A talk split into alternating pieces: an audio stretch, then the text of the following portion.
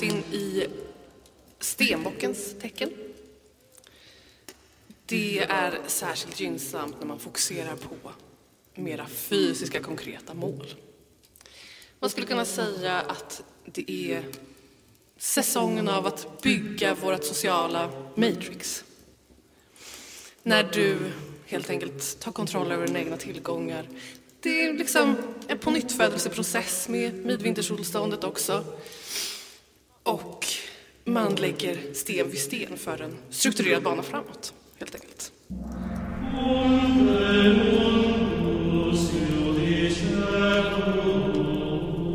Sen är det också fullmåne idag, i kräftans tecken. Känslomässig trygghet, familjekänslor, allt det här är oerhört viktigt idag.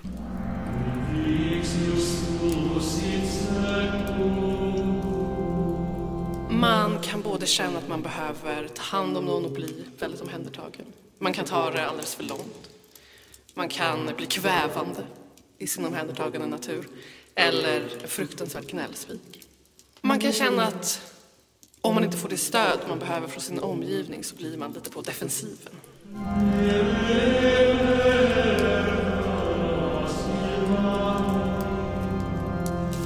Men det här är också en helt perfekt dag att gå in i sin lite förhöjda fantasi och mottaglighet och använda det här för kreativa förehavanden istället för att mest känna att det är ett straff. Hur känner du att det här stämmer in på dig, Sakulars? Jag tycker att det stämmer ganska bra. Jag har varit extremt klängig på min pojkvän senaste dagen och så här mer än normalt kanske tagit upp så här skämtsamt om hur vårt bröllop kommer att vara. Jag har varit den typen av tjej väldigt mycket. Eh, och jag är inte jätteklängig i vanliga fall men nu jag har verkligen varit påtagligt mycket.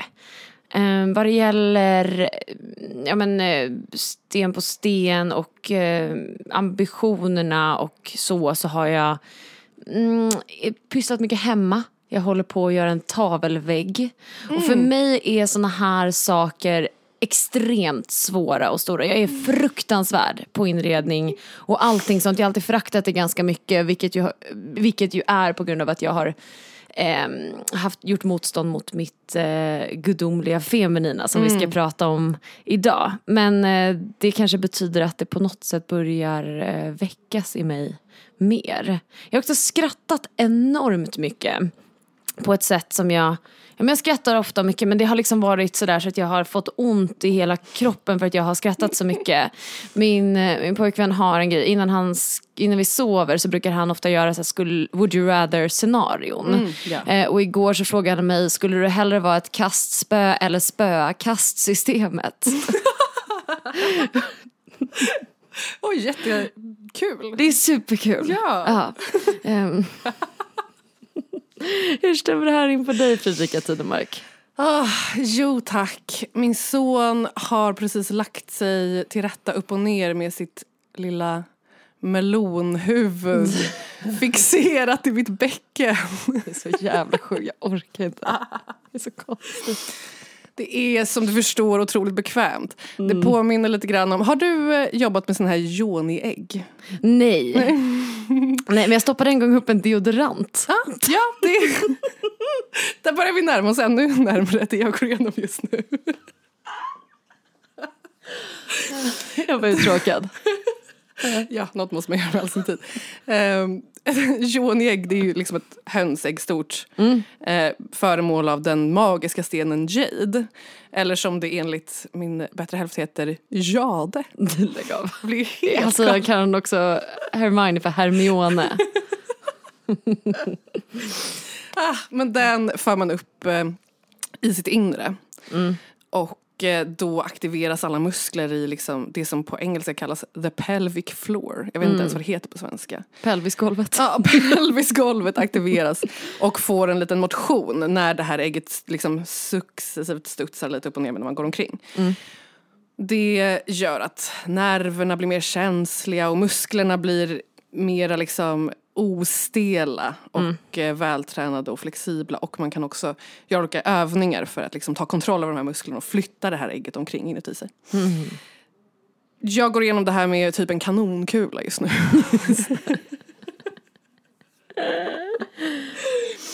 Eh, de goda nyheterna är att kön bara är en social konstruktion. Tack och lov. Ja, så att... Uh... Har ni hört på boken? This just in. Den senmoderna omvärlden kommer bara befria mig från alla de här koncepten ja. när som helst. Ja. Jag ser jättemycket fram emot det, det kommer bli helt underbart. Hur menar du att det här kopplas till din, eh, din nuvarande situation med en kanonkula fixerad i ditt bäcken? Just det här med månen i kräftan, att man är liksom det behövs jättemycket känslomässig och familjär trygghet runt omkring en hela tiden. Man kan mm. liksom inte göra någonting. Alltså jag har inte Nej. kunnat göra, jag kan nästan gå till Coop. Typ. Mm. Mm. På vägen hem blir jag lite yr. det behövs en flock som hjälps åt så att vissa människor kan få bete sig så här emellanåt. Nu är det ju en person som det blir jättejobbigt för att jag är så här. Och jag råkade dessutom klippa av jättemycket av hans hår idag. så han är jätteledsen och sur på mig.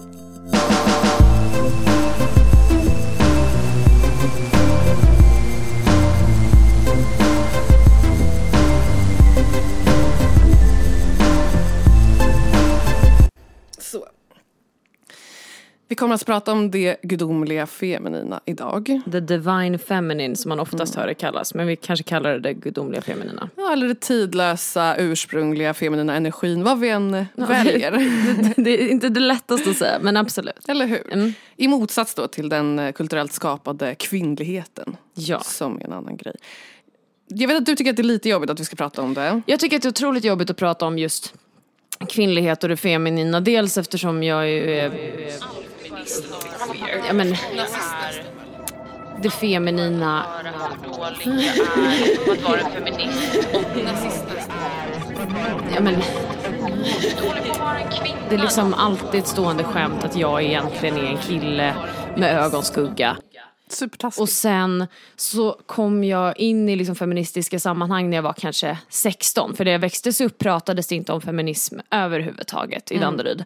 Eh, och när jag började då på Rytmus där vi träffades eh, så var det liksom, det var alla var redan så indoktrinerade och hade läst liksom Skummanifestet och de hade sån Just koll. Det, det var så låg... när du började, för när jag började så uppfanns ju queer-teorin. Mm. Alltså när jag gick i ettan så då hade vi helt plötsligt en dramalärare som bedrev normkritisk pedagogik hette det då. Lotta? Ja, uh. och vi fick börja göra olika så här frysta statybilder och eh, forumteatergrejer om förtryck. Men det var liksom då det började där. Uh. Och sen kom du två år senare. Och då Precis. var det verkligen, alltså då var det det var beyond en del av kulturen. Det var liksom Ja men och då det var, var det full force och det var liksom, det är inte riktigt som att så här, ljuga om när någon säger så här, men ah, har du inte sett Fargo? Jag har fortfarande mm. inte sett Fargo. Um, det är okej, okay, jag tror att bara första säsongen var bra. Och det är väl ingen... Filmen tror jag. Ja filmen, uh. ah, det är någon uh. Men jag tror inte att det är någon ursprungsbefolkning med så du behöver inte se den. Nej okej. Okay. men, eh, nej, men i den grejen, alltså, det är lättare att ljuga om att man har sett någonting än att ljuga om att man redan begriper mm. de här koncepten. För jag kom in liksom helt nollställd. Men så som feminismen i min eh, erfarenhet tyvärr har funkat. Framförallt då kring, säg 2010 till 15 väldigt mycket mm. så var det en klubb för inbördes beundran. Om du inte redan visste så fanns det ingen chans att få veta. Det var som Fight Club. Mm. det, liksom, det gick inte att få, få komma med om du inte redan kunde allting och det var för pinsamt att eh, inte veta. Jag, det, det, det, är ett koncept som jag fortfarande hörs prata om ibland, ny, ny woke. Mm. Att man okay. så här, precis har fattat vissa koncept men man pratar om det som någonting pinsamt och dåligt. Och okay. nu smäller det fyrverkerier utanför. Ja, det um, en liten tell förutom horoskopet om när vi är i tidsrymden. exakt, exakt. Um, just det, att konceptet ny woke är någonting pinsamt och dåligt för att du precis insett någonting vilket är en... Oh, Nej men att konceptet, att konceptet ny woke är någonting dåligt för att det är pinsamt att precis ha fått reda på någonting vilket är en så himla toxisk inställning till lärande. Ja det är inte som att du aldrig, konstruktivt. Nej verkligen inte, som att du inte får lära dig någonting nytt. Och i och med att så har jag ju sett män behandlas väldigt mycket i den vågen av feminism som jag växte upp i. Att mm.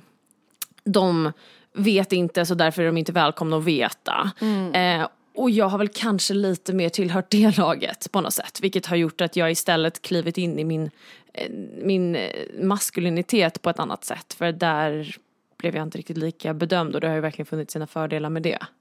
Eller hur? Mm. Intressant. Jag lyssnade på Josh i podcasten The Emerald häromdagen. Han eh, pratade om typ eh, normer och, inte normer men eh, trender och rörelser inom vår kultur ur ett mytologiskt perspektiv. Typ. Jättekul, verkligen recommend. Eh, och han pratade om eh, en staty som de ställde utanför något ställe där de höll jättemycket av metoo-rättegångarna i USA. Som då föreställde, istället för att Perseus hugger huvudet av Medusa som är den klassiska myten. När Medusa, det här kvinnliga monstret med hår som är av ormar. Ja. Ja, han hugger av det. Och eh, då hade konstnären som hade gjort den här parafrasen hade då gjort så att Medusa hugger av Perseus huvud. Okej. Eh, och den hade de ställt utanför eh, de här rättegångarna. Och han snackade lite grann om att så här, jag ska inte gå in på hela Medusa-myten verkligen. Men det vi gör när vi med någon slags postkristet eh, protagonist-antagonist eh, synsätt tolkar myten på det här sättet och låter Medusa hugga huvudet av Perseus istället. Det vi gör är att säga Jesus is back and this time he's doing the crucifying. Is back too and he's pissed. Ja. Ja, att Ja, men- det liksom är det. Det är ett väldigt amerikanskt konstigt, koncept. alltså det är så förenklat koncept av hur man hanterar ett problem. Verkligen. Jag pratade med min sexiga sexiga shaman om eh, just metoo. Och jag hade lite den inställningen också av eh, vad är det verkligen ett konstruktivt tillvägagångssätt varpå han sa att han ändå tycker att den kollektiva liksom, outburst av ilska som skedde var rent nödvändig för det kollektiva feminina. Att få uttrycka den ilskan som har legat liksom latent i så många århundraden. Som en purge eller som Ja, en kräkning exakt innan. Så. Exakt så. så Men det vi, enades, det vi enades om är att steget därefter, Nej. läkningen, eh, att komma samman, att, att på något sätt hitta en ny väg, den har ju inte funnits alls. Nej, det är ingen som riktigt har- tagit led på det. Nej, utan fokuset har varit på eh, the purge och vad händer därefter. Om man bara då går tillbaka till som det varit så kommer man bara fylla på den hinken igen och så kommer det krävas en ny purge och så fortsätter det. Men jag, jag tycker det är intressant och kan hålla med honom om just om ilska som måste få ta plats. Årtusenden av ilska som måste få komma ut. Eh, Men därefter ingen uppföljning och inget läkande. Jag håller med. Jag tror också att vissa saker behöver man prata om med det här sinnestillståndet. Jag brukar prata om det som hur rockmusik fungerar. Att man är 100% allvarlig och 0% allvarlig på samma gång. Det är en slags två tankar i huvudet på samma gång.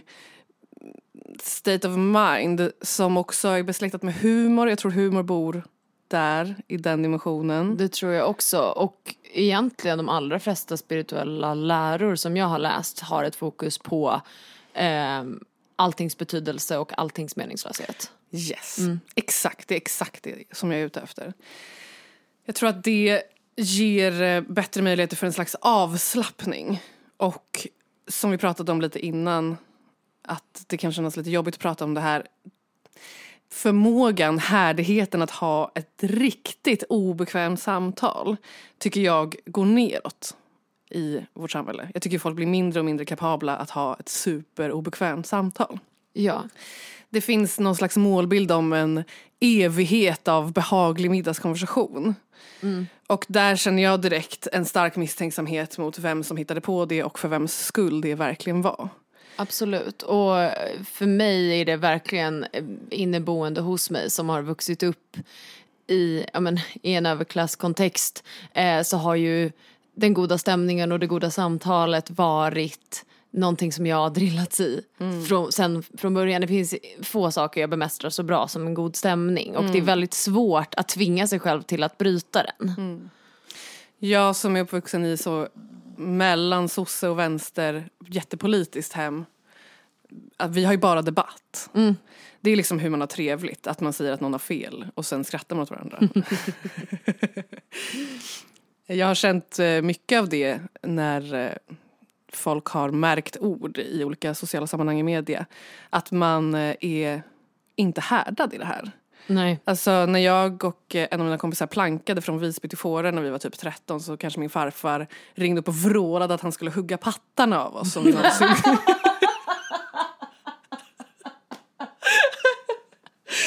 Det var liksom bara så han kände. Det var en känsla.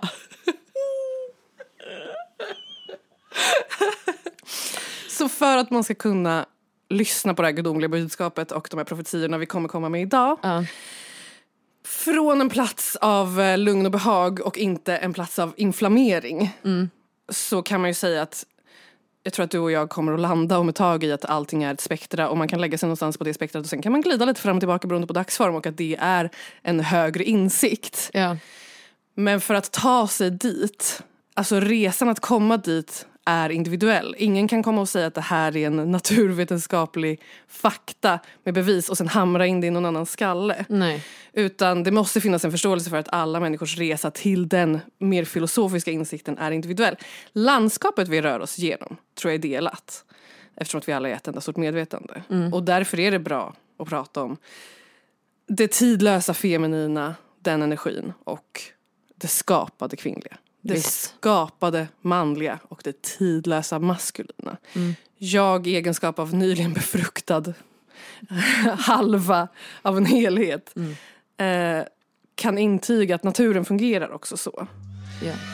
Men jag vet ju likväl som vem som helst att människor är oändligt mycket större på insidan än på utsidan.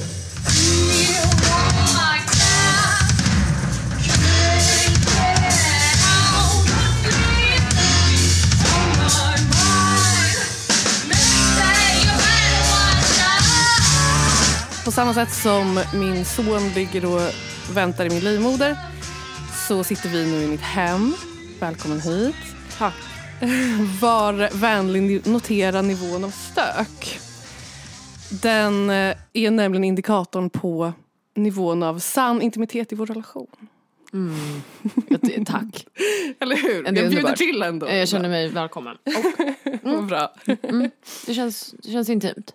Skönt. Vi har, vi har en nivå av stök som bara är för mig och min bättre hälfts ögon. Sen har vi en nivå strax under det. Det är en gradskillnad i kanske mängden så här strösslade trosor, max, eh, när eh, vår vän Pelle får komma hit. Sen finns det en nivå under det som är liksom en ansträngning men inte direkt överspänd känsla av renlighet. Och det är då som du är välkommen, min pappa, några andra av våra vänner från min killesida. Sen blir det renare och renare kan man säga. Just det. Med det sagt så längtar jag ju efter trosstadiet. Ja, alltså, alltså- då jag, jag har tagit upp mig upp till den tieren. Så att säga. Efter förlossningen kan allt hända. Den här lilla hålan av eh, kaos i ett universum av fullständigt kaos som är inredd av eh, Petson och Mucklorna och som är ett rum som jag bygger fler och fler mindre och mindre rum i. Eh, Den delar jag ju då med en fullvuxen man. Snart... Skryt. Ja, jag vet. Jag är så liten så jag får plats här med honom. Och snart en helt nyfödd bebis. Men framförallt den kan man i alla fall ofta tro absolut viktigaste personen i hushållet och den som alla liksom praktiska, konkreta livsförutsättningar cirkulerar kring. Gud. Ännu bättre. Eh, det är den eh, näpna amstaffen Ebba Grön, kallad Ebba. Mm. Såklart. Men eh, djuren är en väg till gudomligheten så att du har också rätt. Ja. Eh, sen delar vi det med ett antal husandar och så vidare också. Som kanske kommer presenteras under den här serien. Vi får se. Ja, det kan Mm. vara. Några av dem är verkligen kvalificerade till en presentation. Vi är far out idag. ja, ja, ja. Vi släpper sargen.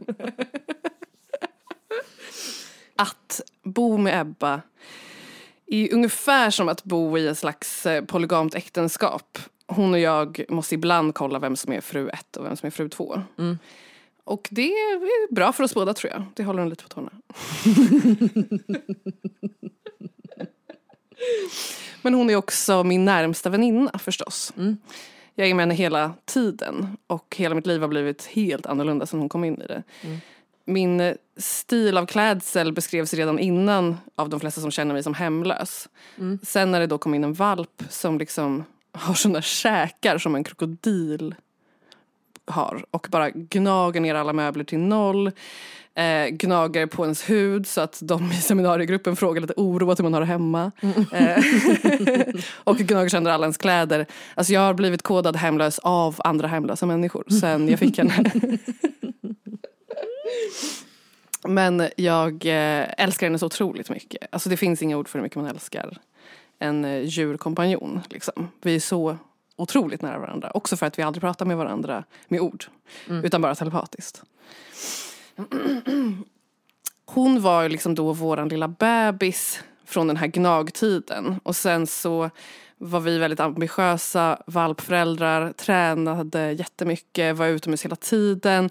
Jag gjorde väldigt mycket av det som kallas för passivitetsträning, som är när man bara sitter still och tar det lugnt. Och sen plötsligt blev hon typ sex månader gammal och hade sitt första löp. Det som hände då var att hennes redan ganska generöst tilltagna kön svullnade upp till en liksom snabel i princip. Mellan, om du kommer ihåg den här Star Wars-filmen som heter Episod 1 men som inte är den första filmen. Ja. När Anakin Skywalker är ett litet barn och har en alien-slavägare med en slags kort snabel mitt i ansiktet. Ja. Zabalba, typ heter han. Så såg eh, Ebbas kön plötsligt ut och blev knallrosa. Och om man liksom råkade klappa henne eller klia henne lite på stjärten så la hon svansen åt sidan på en så här inbjudande båge. Och så, så riktade hon upp den här enorma snabelvulvan alltså flera centimeter uppåt som en muskulös köttig trut. Liksom... Snabelvulvan. Vårt nya band. Åh gudar, ja. Ja. Fortsätt. Oh, taget. Allt för att vara då såklart så inbjudande som möjligt. Vad kan vara mer sexigt?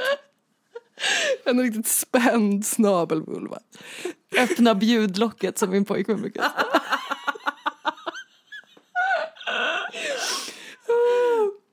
Bjudfisse kallar vi det för. när de ger bjudfisse samt när de börjar bli lite fissetung. Det är när det här börjar komma igång. Nu har man ju vant sig, nu har det hänt ett par gånger. Det som blir effekten av det här är förstås en massa sociala interaktioner. Där Ebba då bjuder ut sig allt vad hon har till precis vilken hanne som helst som kommer förbi. Inklusive alltså, gamla skruttiga gubbar, vem som helst duger. Och att jag då i egenskap av hennes människa måste prata med den här andra hundens människa. Och på något sätt kunna liksom interagera medan det här händer då. Det är varierande nivå av bekvämt. De gamla skruttiga gubbhundarna brukar ju ha äldre skruttiga män som människa. Och då, det blir också otroligt perverst när jag ska stå där och bara liksom representa hennes eh, grova, grova penisfeber som ung fertil hona. Inför den här mycket äldre mannen med sin lufsiga, skruttiga gamla bernerskännen. Ja det är fruktansvärt. Jag har ju också en, en valp nu på tio månader och han Första gången jag såg honom jucka mot sin egen korg så ville jag ju bara bryta ihop och se min lilla son Alltså redo för den typen av aktivitet.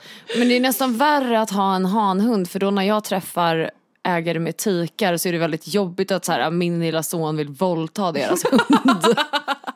Och när de löper så kommer de liksom yla resten av dagen. Ja. ja, det är så påtagligt djuriskt att liksom bli flock med ett djur på det här sättet. Det var otroligt kul för mig att se min mans reaktion på allt det här. Eftersom att han var i sån djup, djup chock över att hans sex månader gamla bebis och eh, ängel började bete sig så här. Ja. Det som är kul med ett hundlöp är att först så får man en vecka av verkligen mensig stämning. Och sen får man en vecka av ägglossningsstämningen, den här stämningen då. Ja. Och sen får man en vecka av någon slags avtrappning som kan bli så här, jag tror att jag är gravid knasbeteende typ. Men under veckan av mensig stämning så låg hon och jag i varsin ända av soffa, soffan och tog det lugnt och hade det bara bra. Och sen under då ägglossningsveckan så var det som att hon kunde rymma när som helst. Hon fick syn på en riktigt snygg killhund och då började hon liksom yla på ett sätt som man aldrig hade hört henne yla förut. Alltså det var verkligen, det var ett avgrundsdjup som bara så här bad om det verkligen på ett helt otroligt sätt. Och min bättre hälft då sa hela tiden det, det är helt otroligt att allt är sant. Alltså jag trodde ni fejkade liksom. Um, om pass hälften i alla fall. Att det bara var ett jävla överdrivande från alla tjejers skull hela tiden. Ja. Men att han nu såg att det var liksom, alltså det är ju en total galenskap. Ja. Verkligen. Ja. Medan för mig så var det ju bara att jag helt plötsligt kände igen hur det måste varit för mina föräldrar när jag gick från att bara vara ett så här lite lillgammalt snällt barn som satt och ritade och pratade för mig själv till att så här klättra ut genom fönstret mitt i natten. Ja. Så den sjuka brytningen när man verkligen blir vansinnig. Liksom. Det här brukar jag kalla för penisfebern. När jag försöker förklara det för, till exempel då, när jag skulle förklara det för min man till exempel när det här hände. Att det här är liksom penisfebern och det är källan till allt liv. Nästan alla män tror att de har någonting att göra med typ urvalet av vem som får ligga med vem. Att de kan göra någon slags ansträngning eller någonting för att få det att bli på deras sätt. Alltså de tror att de har agens. Ja. Eh, när det är ett liksom total, en fullständig illusion. Det är penisfebern som driver det här. Och det är därför alla finns till. ja, men också en illusion som ju hela mänskligheten på många sätt har köpt. Ja. Att vi då kvinnor inte har någon agens vad det gäller, säg raggandet eller väljandet av sex, liksom sådana saker. Att vi blir tagna på ett sätt. Exakt, man ska bli charmerad eller kidnappad eller någonstans däremellan. Och claimad och också uppvaktad på olika sätt. Det är aldrig det här att man själv bestämmer sig för hur man ska ha det och sen så Nej. blir det så. Fastän det är ju, alla vet ju att det är så det är egentligen. Alltså, friends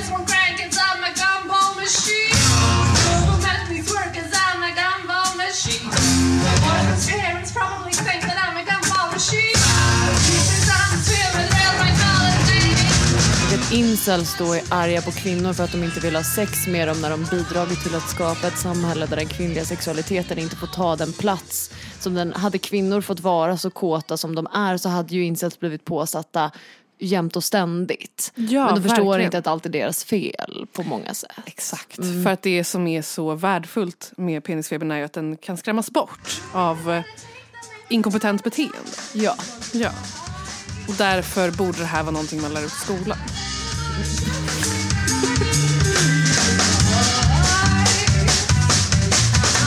15 poäng tennisfeber. Ja.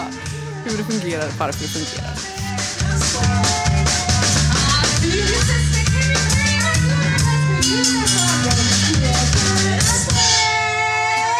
Jag har eh, läst en del eh, folklore senaste tiden. Eh, egentligen inte riktig folklore utan eftersom jag gick den kursen jag rekommenderar minst på universitetet, eh, folklore, ritual, tradition och berättelse som jag trodde skulle vara jättekul, handlade bara om hur man kan forska om det här och inte om själva innehållet förstås. Men vi hade ett tillfälle när vi läste några seminarietexter som innehöll då erotisk folklore från allmogetiden i Sverige. Okej. Alltså fräckisar eh, beskrivna av eh, olika bönder på 1800-talet. Och det handlar väldigt ofta om att kvinnorna egentligen är väldigt sugna. Det kommer ofta fram i kontexten. Det är till exempel en med tre drängar som slår vad om vem som kan ligga med bondens fru i närmast anslutning till bonden själv. Och så ska de bräcka varandra i hur nära bonden kan vara när de ligger med hans fru. Och baserat på hur nära bonden är så förstår man ju att frun hade kunnat påkalla hans uppmärksamhet om hon hade någonting emot det som hände. Ja. Men det kommer ofta fram i slutet av historien att eh, hon var helt nöjd med hur det här gick till. Okej.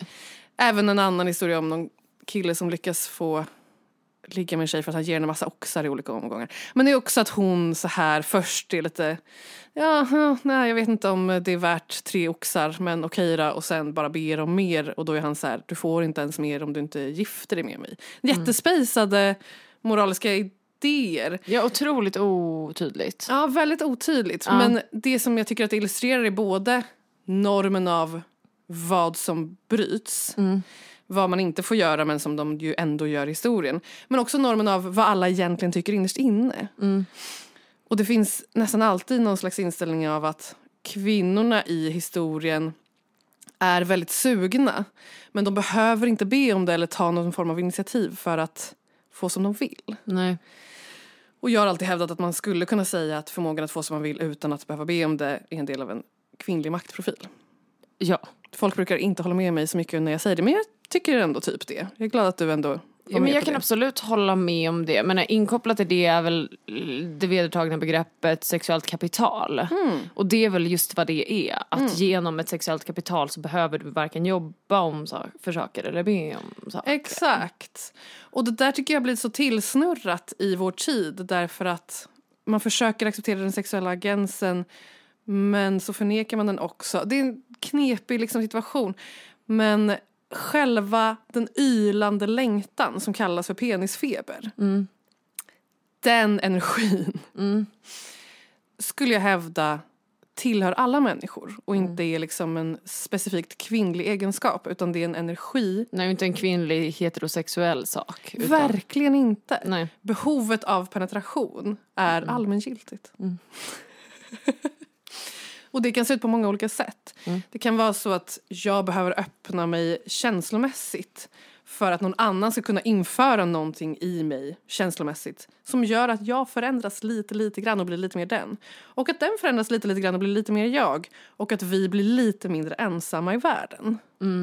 Så kan det ju vara med alla möjliga människor. Det har liksom ingenting med något kön att göra. Nej. Det kan vara att jag behöver få höra någon annans tankar som jag själv aldrig hade kunnat komma fram till.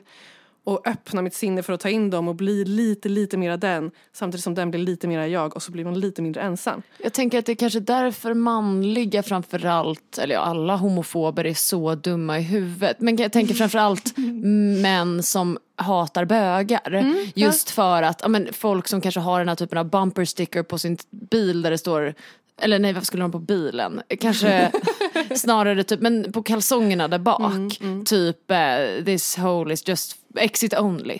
Kanske. ja, ja. Att, Ja, att, att mm, den typen av penetrationsmotstånd gör en ju också dum i huvudet för då kanske man i förlängningen undermedvetet är emot all typ av penetration och därför inte heller kan penetreras av fucking insikter. Eller någon typ av ny input alls. Ja, jag tror att du har helt rätt. Och jag tror att det finns ett jättestort spektra av grejer där som vi måste snacka om när det är dags för den maskulina sidan av den här, det här samtalet.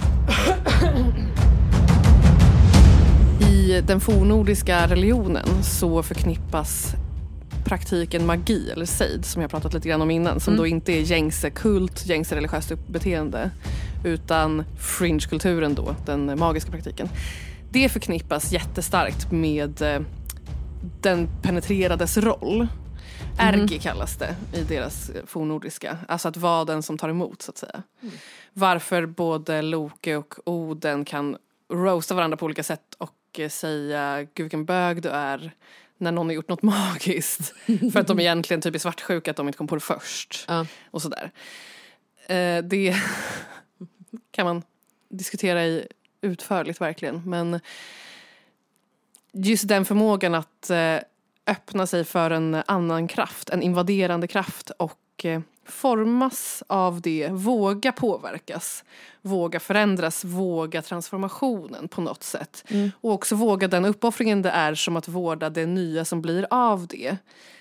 Är någonting som verkligen skulle kunna uppskattas lite mer i vårt samhälle. Vi har så himla mycket större respekt för förmågan att gå in i en situation och ta kommando till exempel. Ja. Än vad vi har för förmågan att ta emot någons eh, känsloutspel och så här göra det på ett lite socialt kompetent och förstående sätt. Precis, och det gudomliga feminina är ju liksom, innefattar ju många saker men det är ju det receptiva.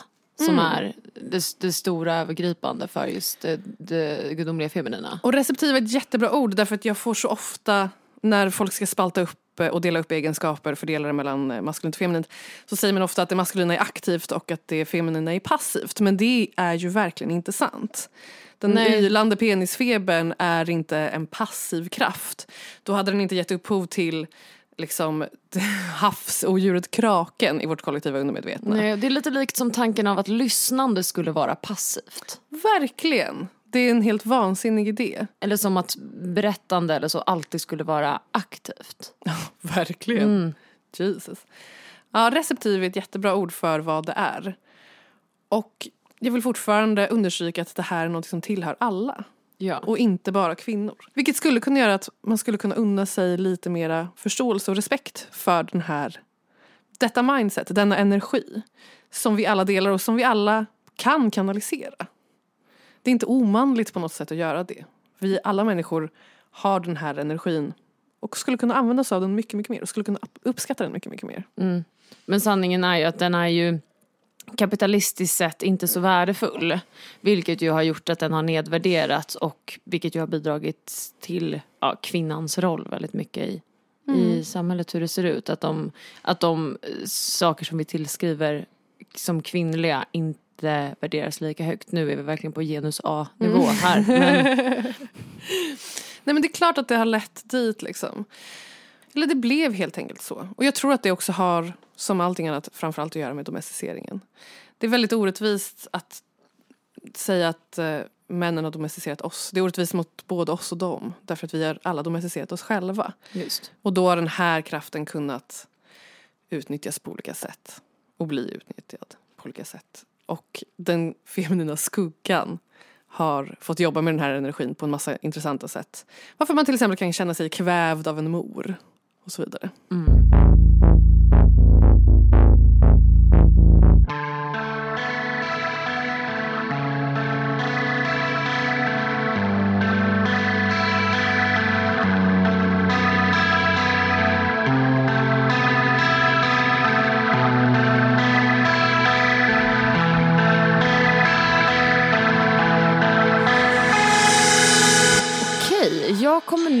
Blanda in en eh, spirituell ledare in i mixen som vi inte pratat om än. Och det är den ökände Teal Swan.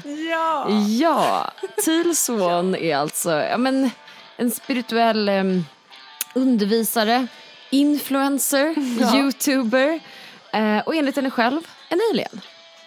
Mm. Hon driver ett kollektiv i Costa Rica eh, som många, bland annat folk som själva levt där, beskrivit som en sekt. Hon är väldigt kontroversiell, inte minst för sin inställning till självmord. Åh ja. Ja, jag har kanske inte heller en helt mainstream inställning till ämnet. Som att det vore helt galet att vilja dö. Det är klart du får ta ditt liv. I den tiden vi lever i så är det ju ett friskhetstecken att ibland vilja dö. Tia lägger alltså upp mycket videos på Youtube där hon sitter väldigt snyggt sminkad bak, framför någon bak, green, green screen bakgrund med typ solnedgångar och skogar och liknande. Hon har gärna typ en lite turkosaktig, väldigt härlig klänning på sig. Hon är linne. otroligt snygg. Ah, Jätte, jättesnygg. Eh, hon, enligt henne blev hon också abducted av en, eller abducted säger man kanske mer om aliens, men eh, hon blev tillfångatagen av en satanistisk sekt under många år, under sina tonår. Eh, det har gjorts en del research in i det här och många tror att det här inte är sant.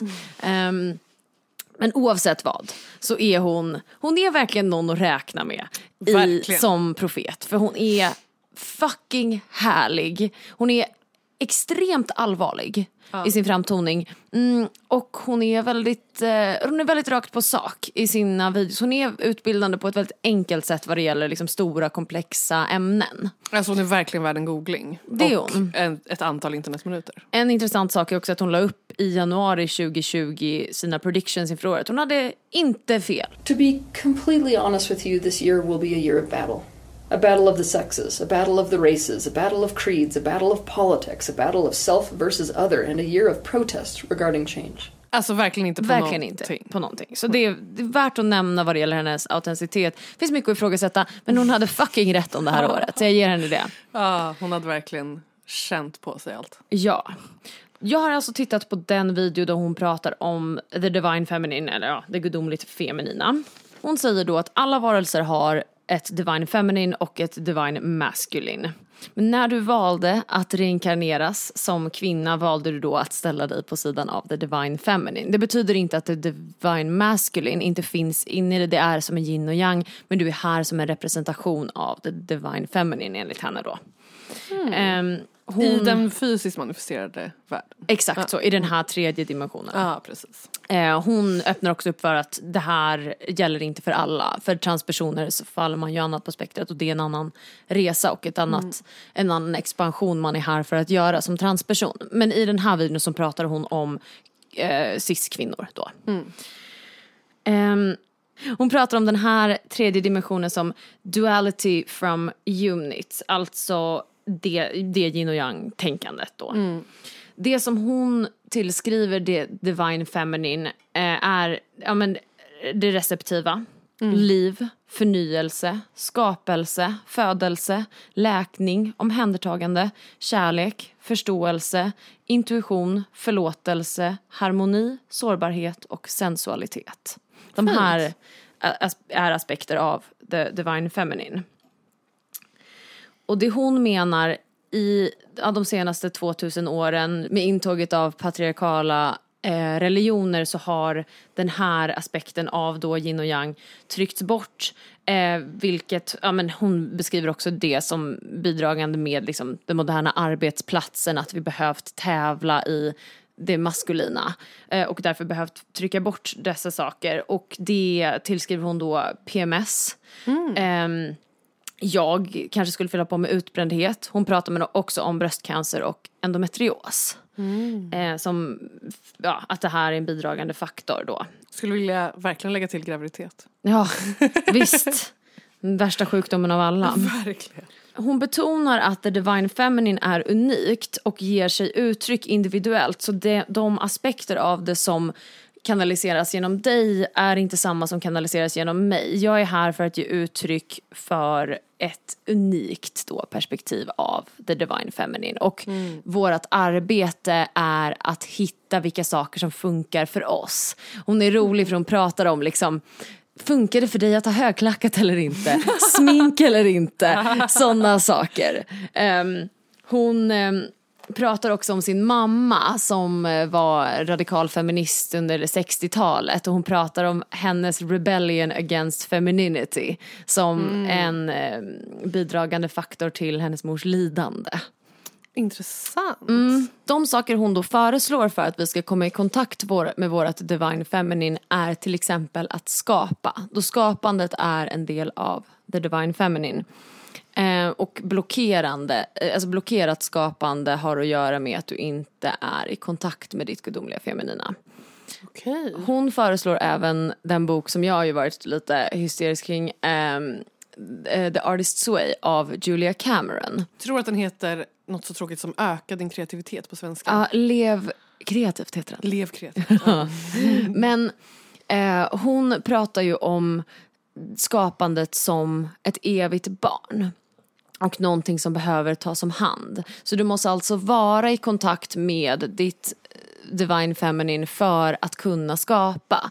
Den myten vi har gått på kring lidande, den lidande konstnären och att skapandet ska liksom bara uppstå från intet ehm, är elakt mot oss själva. Hon kallar oss då för konstnärliga anorektiker, Julia Cameron, när man har tömt den gudomliga källan. Du måste hantera ditt din, din inre konstnär som ett barn och ge den saker den tycker om och ta den på äventyr för att fylla på den här källan som du sen kan ösa kreativitet ur. Och det är ju the divine feminine i moderskapet, att ta hand om sin inre konstnär. Ehm, jag tänkte då också på sårbarhet som Tylö Swan nämner som en av eh, sakerna som eh, det gudomliga feminina styr. Eh, och tänkte då på professorn Brené Brown som är forskare i sårbarhet som har en fantastisk eh, eh, TED-talk man kan titta på. Eh, hon säger att sårbarhet är en grundförutsättning för kreativitet och att företagsledare av, liksom från hela världen kommer till henne och vill ha hjälp med kreativiteten i sitt företag. Och det jag tänker då det de saknar och som Brené Brown säger att de, de vägrar att vara sårbara. Och i och med den kapitalistiska korporativa världen så har vi steppat in väldigt mycket mer och värderat det divine masculine högre. Men när vi då inte, när vi då bortsett från the divine feminine från sagt oss sårbarhet så är vi inte längre kreativa och vi kan inte längre vara kreativa. Fint. Och ett rimligt straff. Verkligen ett rimligt straff. Att, att när att man har haft den synen på the divine feminine gör att källan har tömts. Ja. Då står man där och öser sand.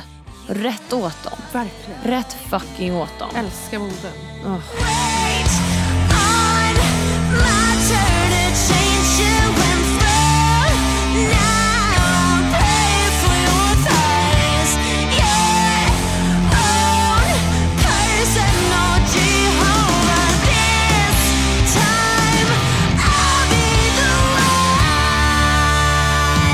personligt plan så har jag pratat mycket med min shaman just om PMS. Eh, Eckart Toll pratar om PMS och eh, menstruation och smärtan och ilskan som kommer upp kring denna tid som ett uttryck för det kollektiva femininas ilska och smärta efter tusentals år av förtryck. Och att det är det som vaknar i oss i våran pain body som han gillar att prata om. Ja, när, eh, när vi då ehm, har PMS eller menstruerar. Hade vi alltså inte PMS innan det här, innan den så kallade könsmaktsordningen infördes? Kan, jag kan inte svara på det, men jag, Intressant, men förlåt, fortsätt. i alla fall det är hans teori, det pratar han inte om. Utan, men jag tror att han skulle nog säga nej. Mm. Eh, och att det är ett, ett uttryck för det eh, kollektiva, eh, ja, det kollektiva förtrycket, den kollektiva smärtan som ger sig uttryck i våra individuella köttkroppar. Kroppar. Ja. Eckart Tolle ser det då som en eh, spirituell handling och ett steg att närma sig uppvaknandet att vara fullkomligt närvarande i sina menstruationssmärtor. Jag har därför inte tagit en enda värktablett på säkert ett halvår trots att jag lider av fruktansvärd mensvärk just för att jag nog är skyldig, kanske inte mitt fel, men likt förbannat till att ha frånsagt mig min eh, divine feminine under större delen av mitt liv. Redan när jag var liten så förstod jag att jag var bisexuell och att jag väldigt gärna skulle på sikt vilja ha relationer med kvinnor. Men då man växte upp i heteronormen så såg jag ingen annan väg in i det än att helt kliva in i mitt divine masculine. Jag spelade Josef i julspelet. Jag lekte pappa när vi lekte mamma, pappa, barn för att få nära kvinnor, or- kvinnor, flickor på det sättet som jag då ville vara nära flickor. Och sen fastnade det och fortsatte att vara så för att jag såg fördelarna det hade att frånsäga sig sitt divine feminine. Vilket i förlängningen har lett till svårigheter med kreativitet, enorm PMS, eh, enorm mensvärk. Jag kan inte svära på att det har med det att göra men det är i alla fall en teori som jag provar i mitt liv för att jag har provat allting annat. jag har druckit örter, jag har tagit mediciner, jag har fått akupunktur, jag har uteslutit saker ur min kost, jag har, gjort, eh, jag har gått på hormonpreparat, jag har gjort allting. Eh, och jag tror faktiskt att det här är en plats som väldigt många kommer in i den här typen av spirituellt tänkande när man har slut på alternativ. När allting annat faller bort så finns bara Gud kvar. Eh, för det finns, precis som då, för- som de här företagsledarna säkert märkt i att bygga sina stora företag och sådana saker, att det finns en enorm fördel i att bara kliva in i det maskulina. De maskulina energierna och de saker som, eh, de saker som the divine masculine besitter, men eh, i slutet av dagen så, så kan du inte ha yin utan yang. Du kan inte finnas till i din helhet om du inte får både och. Um, Thiel pratar också om att all resistans du känner emot din mor är ett bevis på ditt motstånd mot det gudomliga feminina. du måste intressant. inte bli bästa vän med din mor säger hon men du måste i alla fall förlåta henne och frigöra dig från henne för att kunna kliva in i din egen gudomliga, gudomliga femininitet. Vad roligt, för jag är inte alls säker på att jag håller med om det. Nej, vad tänker du? Jag tänker att det finns det gudomliga feminina och sen så finns det det av domesticeringen skapade kvinnliga och Mm. att på grund av eh, medvetandets klyvning så finns det ju då det kvinnliga egot och det kvinnliga undermedvetna. Absolut, och jag tror att Thiel skiljer väldigt lite på dessa två. Alltså i och med att hon ser smink och väldigt konstruerade kvinnliga saker, eller feminina saker som någonting som sitter ihop med det gudomliga feminina så ser hon hur? dem nog som samma sak. Intressant, för Mm. det gör verkligen inte jag. Jag tänker nämligen att saker man inte kommer överens med, alltså när det gäller oavsett vilken förälder, är ju ofta för att det är någonting i deras undermedvetna som kanske inte de har dealat med än. Och som man själv då har fått deala med som projektionsyta. Ja, Och att det kan ha med lite vad som helst att göra. just det. Hon säger också att anledningen till att hennes mamma som då gjorde eh, motstånd mot sin egen femininitet, att hon då som straff fick Teal som då älskar, det jag citerar, push-up bras and makeup. And so, of course, by virtue of her resistance, she managed to manifest a daughter who was all about lipstick, push-up bras, and high heels. Mm. Alltså jag tycker verkligen att hon är bäst. Men eh, jag tycker att hon skulle kunna fundera lite mer på vad som är den domesticerade kvinnan och vad som är den eh, ursprungliga feminina energin bara. Alltså avskalat ifrån den så att säga. För jag är inte helt säker på att det är den ursprungliga feminina energin som har varit med och format den här domesticerade kvinnan helt och hållet. Jag tror att på vissa sätt har det gjort det men det är snarare spänningen mellan egot och det undermedvetna i den skapade kvinnligheten som har bestämt vilken form det ska ha. Hon pratar också om ett sätt att integrera det, eh, det eh, gudomligt feminina i att titta på den stereotypa kvinnorollen och se vilka saker som du faktiskt njuter av i det och tillåta dig de sakerna som till exempel att laga mat eller att bli försörjd eller sådana saker pratar hon om. Ja, alltså hon är otroligt Mina två största intressen. Ja, ah, hon har säkert rätt också. och just i det så känner jag eh, igen mig att jag är av en omhändertagande natur. Ehm, men s- de saker som jag gjorde för min ex-flickvän som snarare kändes som ett eh, motstånd mot eh, heteronormen och sådana saker känns nu som att jag går eh, patriarkatets ärenden när jag gör eh, en matlåda till min pojkvän jag är precis densamma. Jag gör precis samma saker. Men helt plötsligt så känner jag mig som en dålig feminist och en dålig kvinna på många sätt. Så orättvist. Som att jag har kuvats. Eh, vilket är den svåra saken med bisexualitet. För att jag kan inte riktigt ta... Jag är ju densamma hela tiden. Och ändå så ska man aldrig få vinna. Nej, nej. Och det, man vinner ju verkligen inte i det eh, queera lägret heller. Jag har ju varit med om kvinnor som inte har velat ha sex med mig för att de vet att jag har haft sex med män tidigare i mitt liv. You can't wash the dick off så att säga. Oj, otroligt. Ja, det finns en väldigt toxisk kultur inom inom eh, lesbiska communityt något som kallas gold star. Om du är en gold star så betyder det att du aldrig haft sex med någon av motsatt kön. Och det är Wow. finare. Ja, det är klart Mm. att det är mycket finare eftersom att det är typ som att vara oskuld på det sättet. Men också inte. Också, jag såg precis om Hunger Games-serien. Ah, Någonstans så kan jag känna det så här, remember who's the real enemy här. Verkligen. När vi går på varandra på det här sättet så också i och med att männen gjorde det omöjligt att finnas till som kvinna och nu när vi axlat rollen som män i och med att vi inte hade något val så är vi hårdare på varandra om hur vi ska existera än någonsin, alltså vi kvinnor emellan, vilket gör att vi gör jobbet åt dem, att förtrycka varandra så att de kan fortsätta ta över världen och utvecklas och lära sig medan vi försöker få varandras tillåtelse att finnas till.